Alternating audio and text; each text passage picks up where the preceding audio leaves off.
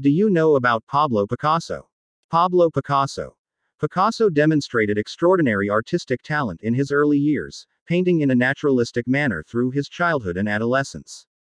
During the first decade of the 20th century, his style changed as he experimented with different theories, techniques, and ideas. After 1906, the Fauvist work of the slightly older artist Henri Matisse motivated Picasso to explore more radical styles, beginning a fruitful rivalry between the two artists, who subsequently were often paired by critics as the leaders of modern art.